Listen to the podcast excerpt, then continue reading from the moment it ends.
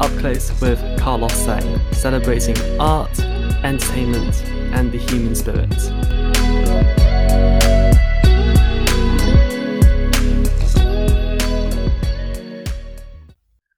Welcome to another episode of Up Close with Carlos Sang. Uh, my next guest is someone who I have idolized for the longest time. I think he's got the most gorgeous, gorgeous vocals. Uh, he is about to star in the brand new musical theatre concert at Last, It's Summer at the London Palladium and will also be returning to Cadogan Hall for West End Does Hollywood the sequel.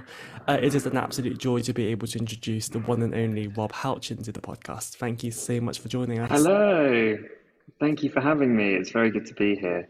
Uh, yes. So, at Last, It's Summer, it's a brand new musical. Um, not many people have really heard the material before. Uh, what made you want to be part of this exciting new project?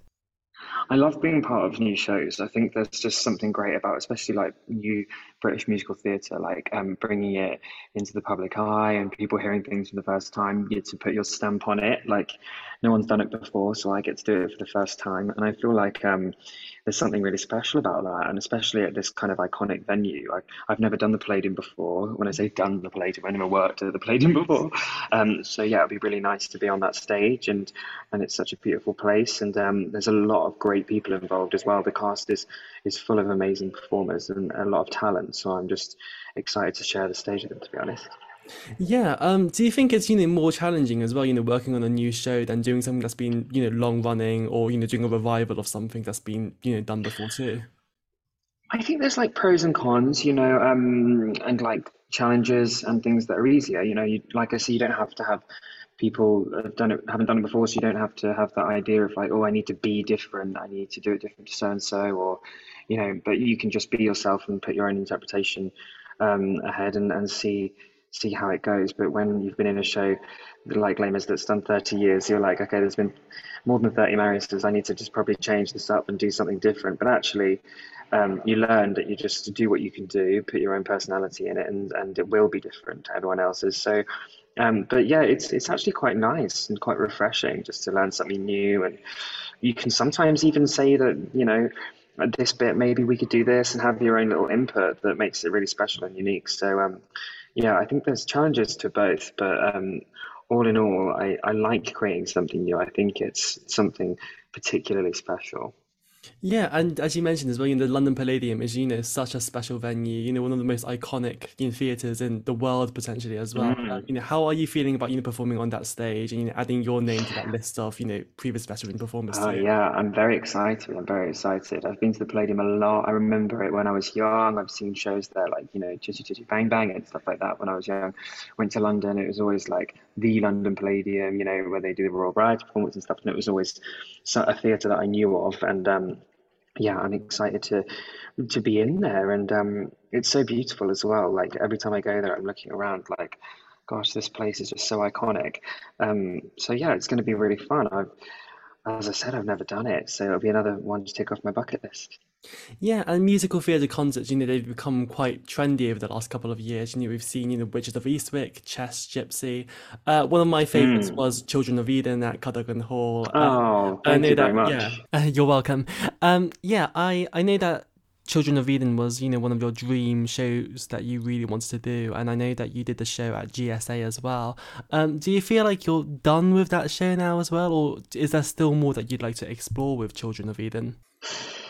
I think um, I was speaking to Stephen Schwartz the other day. Um, I feel like that show needs to be like done properly again or revised, maybe another concert or something. I know that um, at the time we did it, it was difficult. It was a COVID kind of a post-COVID era.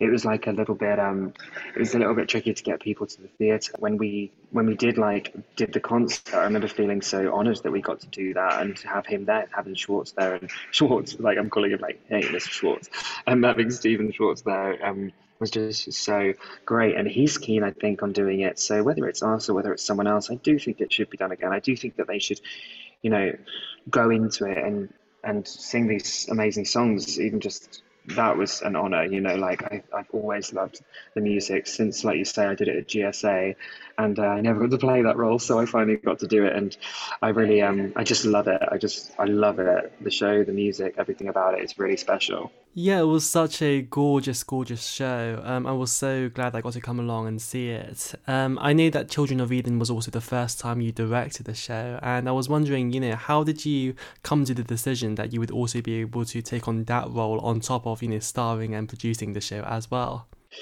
I think that um, like directing is never something that I've actually thought I would end up doing, just because like I do so many different things, and I'm just like, oh gosh, can I really fit that in as well?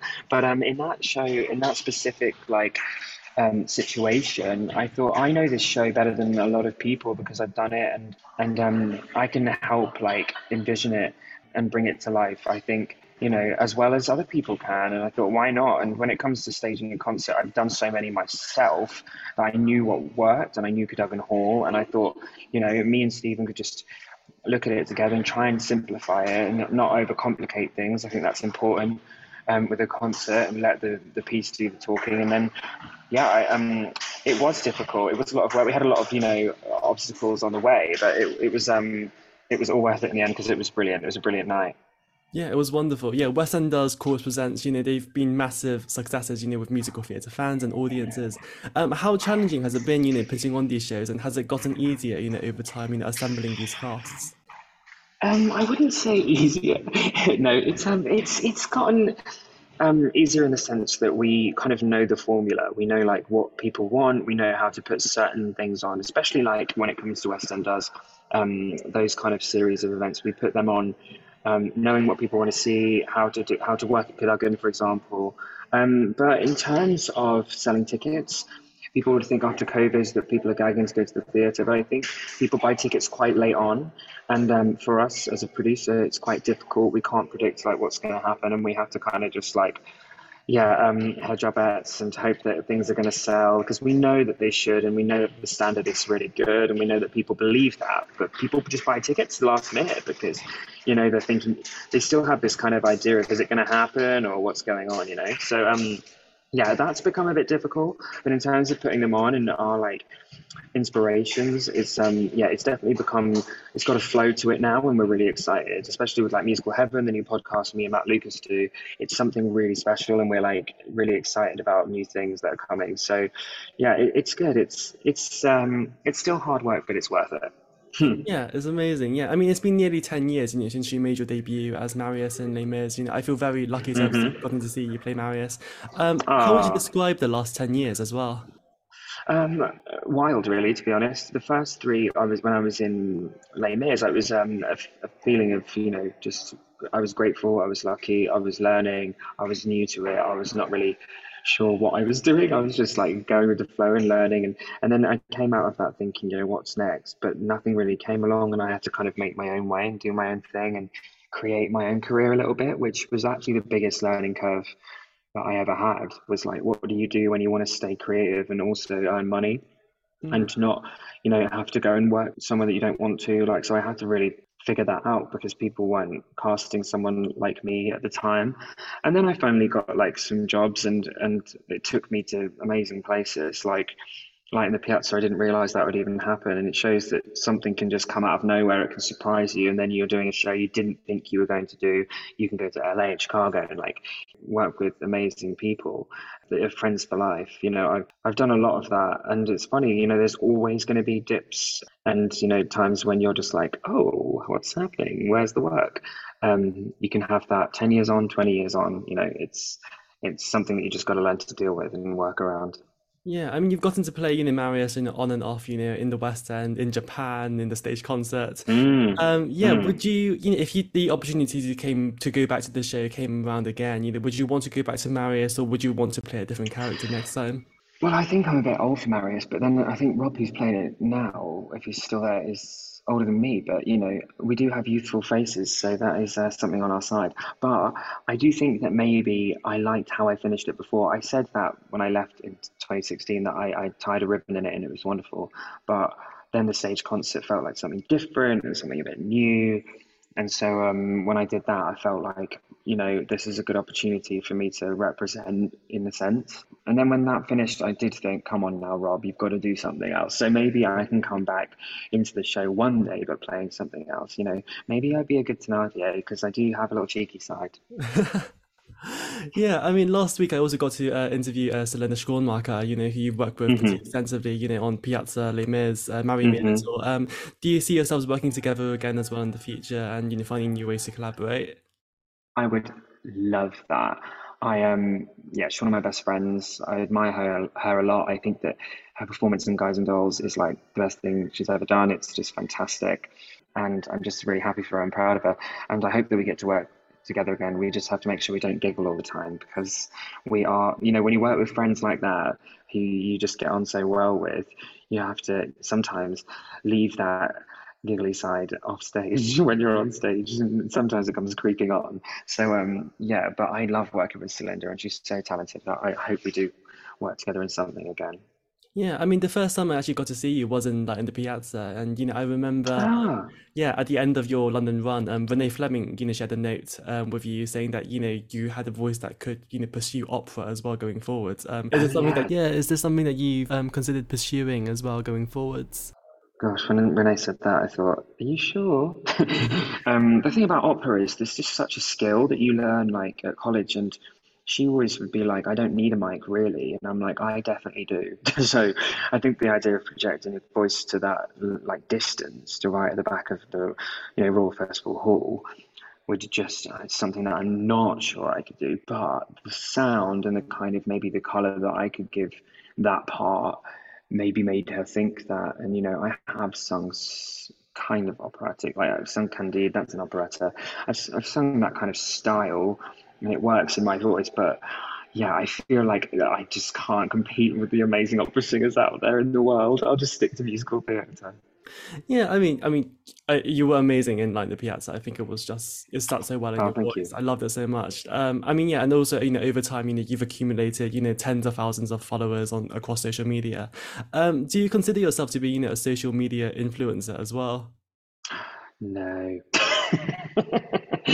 I feel like um, people say that and they joke to me about it, and I'm like, I think I've just got loads of followers because of the people that I've been in shows with, but I've managed to maintain them maybe from keeping people happy with my content. I don't know, but um, I feel like I'm, I feel like a lot of responsibility uh, in terms of like what you put out there as yourself and making sure that you're inspiring people in the right way and thinking before you post. And I feel like I do that, and sometimes I post things and delete them because I'm just like, why did you post that? Or, and I think that's fine. You should have the freedom to be able to do that. Do you know what I mean? Mm. But nowadays, everything's out there at all times, and we have to be kind of wary of that and how that makes people feel and makes people think. But I like to think of it as well as a bit of a business. Like it really can help in terms of like me as a business and as my career like goes on, how I can like shape it, help being helped by social media.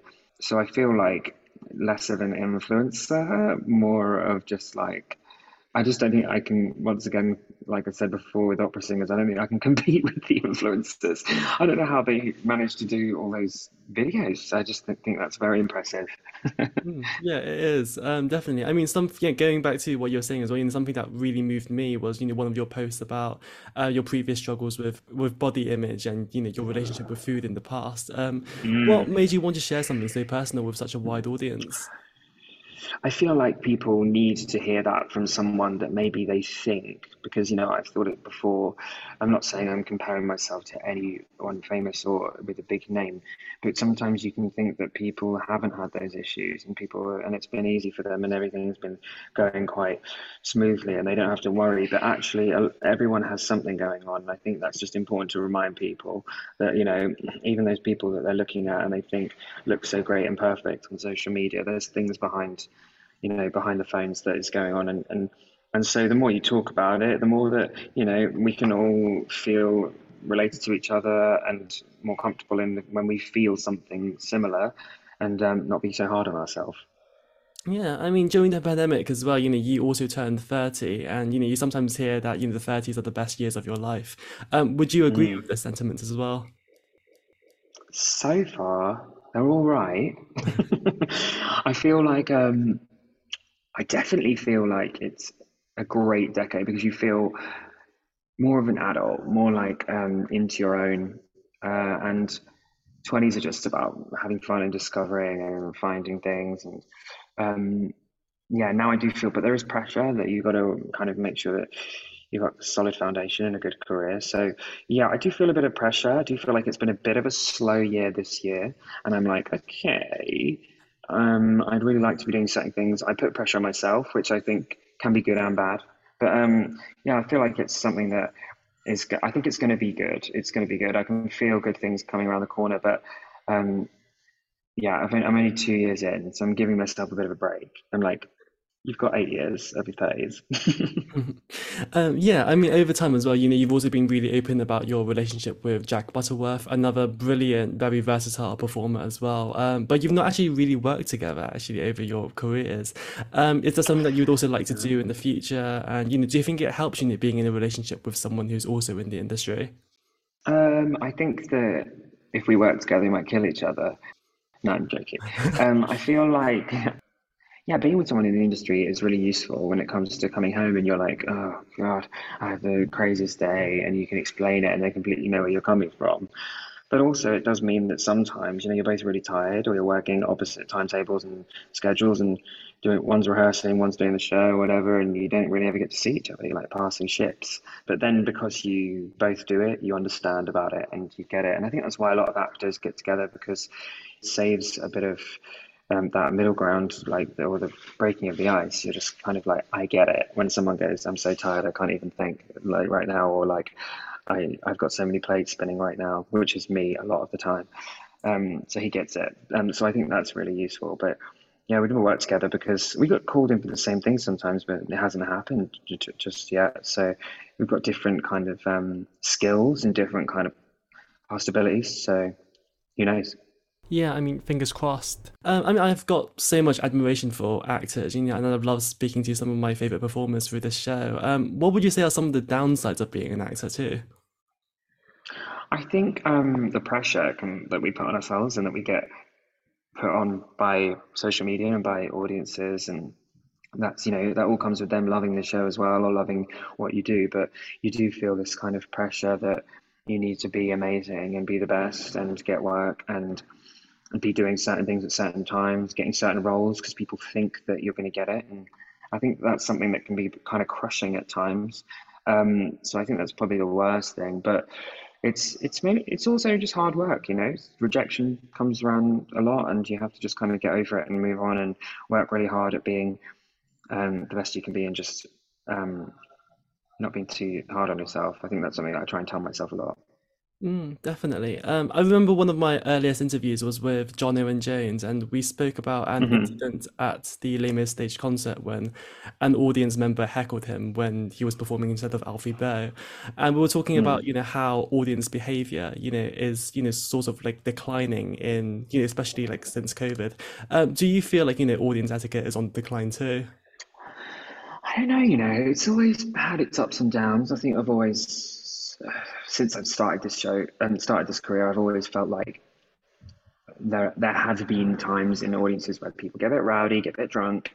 Um, I do feel like, like I was saying, it kind of weirdly comes with the love of it. Like you can get people fans that are so intense that then if something doesn't go the way they want, or so they feel like because they have spent so much money and they love the show so much that that gives them a kind of right to heckle or shout things like that or say things like that. And I think that maybe that's just something that they need to, I don't know, think about and have have a little check in about because you know no one should have that in their head that they can shout at people like when they're on stage and stuff and but the majority of fans i think are really kind and lovely um, and audiences i think it just depends because because of phones and stuff, people are on their phones quite a lot because of social media. And it helps us in our careers, but also it does mean that, you know, like people are just on them and it's distracting. So that's one of the key things I think that people are annoyed about in terms of theatre etiquette is the phones. And I don't really know how we battle that. I don't know how we tackle it. I think maybe we have to do a phones off kind of, but we do that anyway. I don't know. I know that in really, really like intense situations, you have to put them in a bag, like when you go in and seal it and then put it in your pocket. But I just don't think that will ever pass because people need to take emergency calls and stuff. So I, I don't know. But um, yeah, I think just spreading the word that the light on your phone is very bright on your face. of course, definitely. I mean, have you had any, you know, particularly memorable experiences, you know, with fans and audiences, you know, good or bad? Um, I do remember one time in South Pacific when I came on, someone wolf whistled me, which was the first time that ever happened. So that was quite funny. I was like, oh, they obviously like a man in uniform. Um, but that just made me, I didn't even react because I guess after time you learn like that those things, you know, happen and it just passes over. But I don't know. I don't think I've had anything crazy. I had a horrible time once in Les Mis and someone I think had a heart attack down front row, and that was really intense. That's kind of makes you realise how lucky you are. I think. Um, but I've not had touchwood anything too crazy, anything too like mad or bad. Um, you just get some people that are loud, and you're just like, I just got to concentrate on what I'm doing because I'm easily distracted. Yeah, I mean, many of us will know you as a you know terrific actor, you know singer, producer, director, and also as a songwriter and pencil artist too. Um, do you have any more talents that you you know that we don't know about and that you would also like to explore going forwards?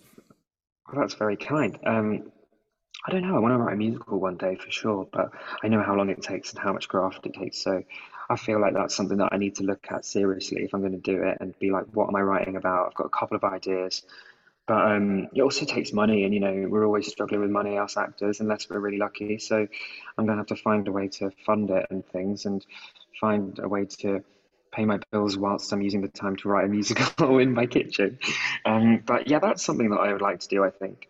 Mm, amazing. Uh, one of my theatre highlights from last year as well was seeing the Sondheim Old Friends Gala show uh, last year at Mm. the um, hmm Sondheim Theatre.